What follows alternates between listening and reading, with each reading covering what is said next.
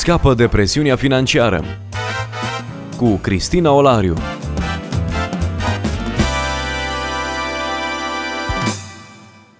Bine v-am regăsit, dragi ascultători, la o nouă ediție a emisiunii noastre, împreună cu pastorul Titus Păștean de la Biserica Vox Domini, reprezentant național Crown Financial Ministries în România, pornim într-o nouă discuție despre bani. Bun revenit în studioul nostru! Bine v-am regăsit! Astăzi vorbim despre mită. Sunt situații în care nu putem funcționa fără mită, așa să fie. Doctor care nu ne operează până nu plătim un onorariu, situații, aprobări care nu se acordă până nu am pus ceva bănuți în plic. Ce părere aveți despre acest lucru? Ar fi interesantă părerea mea, sugerez să ne orientăm sau să ne uităm astăzi la părerea altcuiva care este mai avizat, și anume Dumnezeu și ce spune El în Scriptură. Legat de mită, spre deosebire de alte aspecte legate de bani, care nu sunt foarte pe larg tratate, conceptul sau problema mitei este una suficient de clar uh, prezentată ca și învățătură. Avem multe versete care pur și simplu spun direct și fără ocolișuri că mita este un lucru rău, este un păcat, este interzisă de Dumnezeu. Dați-ne Avem, o referință biblică. De exemplu, cu caracter descriptiv, Psalmul 15 spune așa, Psalmul 15 cu 5, el nu-și dă banii cu dobândă și nu ia mită împotriva celui nevinovat. Pe de altă parte, Psalmul 26 cu 10, cel nelegiuit are mâinile nelegiuite și dreapta lor este plină de mită. Un împărat întărește țara prin dreptate, dar cine ia mită o nimicește. Pe de altă parte, cu referire la daruri, uh, cuvântul spune să nu iei daruri, căci darurile întinează sau afectează capacitatea de rațiune, întunecă înțelegerea. Oferirea darurilor cu scopul de a îți fi mai bine sau de a câștiga un avantaj, de fapt, te bruiază pe de altă parte. Să nu primești daruri, căci darurile orbesc pe cei ce au ochii deschiși și sucesc hotărârile celor înțelepți. Și așa mai departe. Deci, mita în sine este descurajată pe toate planurile. Acum, legat de mită, sunt două sau trei uh, aspecte care trebuie să le vedem. Pe de o parte, Scriptura descurajează și interzice solicitarea de mită. Să nu iei mită împotriva celui nevinovat, să nu cer daruri ca să strâmbi hotărârile. Deci solicitarea de mită este clar descurajată, este considerată un păcat. În același timp, Scriptura vorbește să nu produci mită, adică să nu dai daruri chiar dacă știi că astea te pot ajuta. Pentru că în proverbe, de exemplu, ni se spune că un dar făcut în ascuns potolește mânia. Un dar făcut în taină potolește mânia și o mită dată pe ascuns potolește cea mai puternică mânie. Chiar dacă efectul dăruirii mitei este liniștirea și pare aduce un avantaj, Scriptura spune să nu facem așa ceva.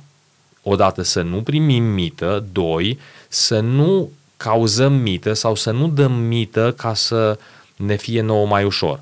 Acolo, în versetele acelea, era menționat să nu facă o nedreptate sau închide ochii față de o, o dreptate.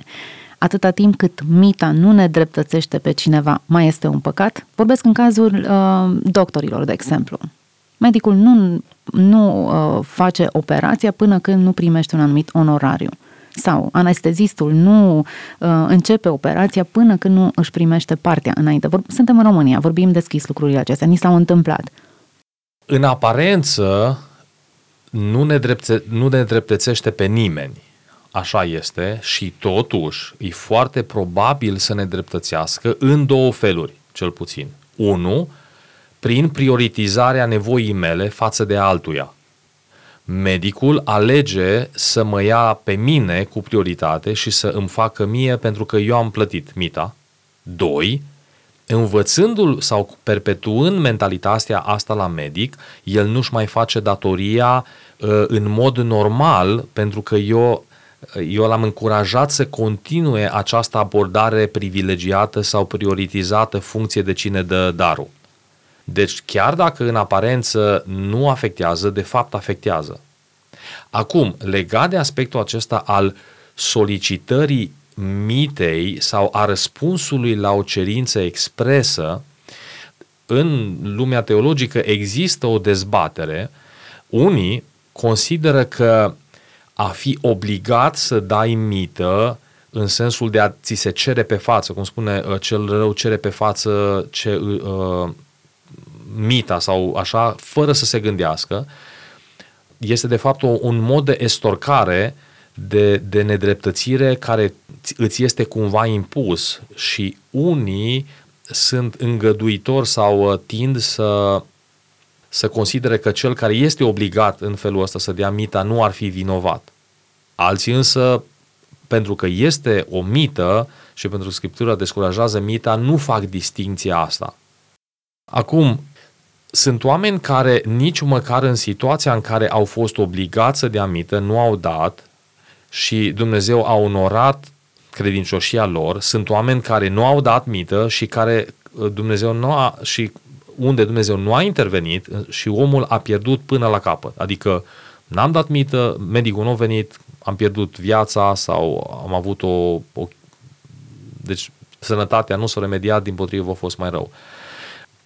În timp ce aș vrea să fiu sensibil față de nedreptatea care se face omului în sensul că omul își plătește, de exemplu, uh, dările, da, asigurările și medicul ar trebui să-i facă operația și nu o face și dacă nu o face pierde, nu, nu, pot, nu mă pot așeza pe, pe poziția care să spună, mă, dacă ți se cere pe față, fiindcă n-ai altă soluție, uh, dă-o pentru că Dumnezeu știe că n-ai avut altcum din punctul meu de vedere, uh, dăruirea de bunăvoie ca să, ca, ca să câștig un avantaj sau solicitarea de mită sau răspunsul la cererea expresă, uh, eu le văd în, cumva împreună și sunt descurajate de scriptură. Dar recunosc că în situația în care este o chestie de, opres, de, da, de viață și de moarte, poate fi înțeleasă, poate fi văzută și altfel. Știu însă suficiente momente sau ilustrații uh, de oameni care au refuzat să dea mita cerută pe față, au pierdut și totuși în timp au văzut că au fost câștigați. Dar și situații în care au refuzat să dea mita și Dumnezeu a întors rău spre bine în sensul că au binecuvântat imediat. S-au văzut reacția lui Dumnezeu vis-a-vis de credincioșia lor. Deci, mită este privită orice atenție acordată cuiva ca să îmi presteze un serviciu de o calitate mai bună. Știu că împing puțin lucrurile încolo, dar mă opresc în sfera medicală. Aș privi cu liniște copilul meu că nu este luat, nu este consultat, nu este operat, nu este, este lăsat în stare critică pentru că nu am uh, plătit anestezistul și aș spune asta este? Din punct de vedere, eu aș separa aici moralul și legalul. Din punct de vedere legal, orice folos necuvenit, orice dar, este considerat mită. Am verificat asta din punct de vedere legal cu un avocat. Din punct de vedere moral, însă, eu le-aș, aș putea să văd diferit darul în altă formă decât la început. De exemplu, ci la sfârșit. De exemplu, merg la medic, omul își face treaba, nu-i promit, nu-i sugerez că ce se așteaptă el, asta nu pot să gândesc, dar sunt atât de impresionat, mai ales în contextul în care, în general, nu își face omul treaba, sunt atât de impresionat de gestul lui, încât, la sfârșit, vin și mulțumesc uh, pentru efortul, pentru strădania, pentru dedicarea lui, pentru profesionismul lui și spun, uite, vreau să îmi exprim recunoștința și mulțumirea și îi fac un cadou. În mintea mea, le pot vedea diferit. Însă legea îmi spune că nici abordarea asta nu este admisibilă. Dar aș sugera că uh, ilustrația uh, sugerată nu ne împinge înspre o dilemă morală. Pentru că în România ai posibilitatea să dai banii ca să se facă treaba bine făcută, mergând la un spital privat. De ce să-i dau 200 de euro în sistemul de stat, când pot să dau 400 de euro și mă duc la privat și îmi face de la A la Z și dacă nu fac, îl dau în judecată și îmi recuperez și sănătatea și uh, mult mai mult, daune morale. Dar eu, ca să scutez niște bani, mă duc la stat și apoi dau mită la, la medic.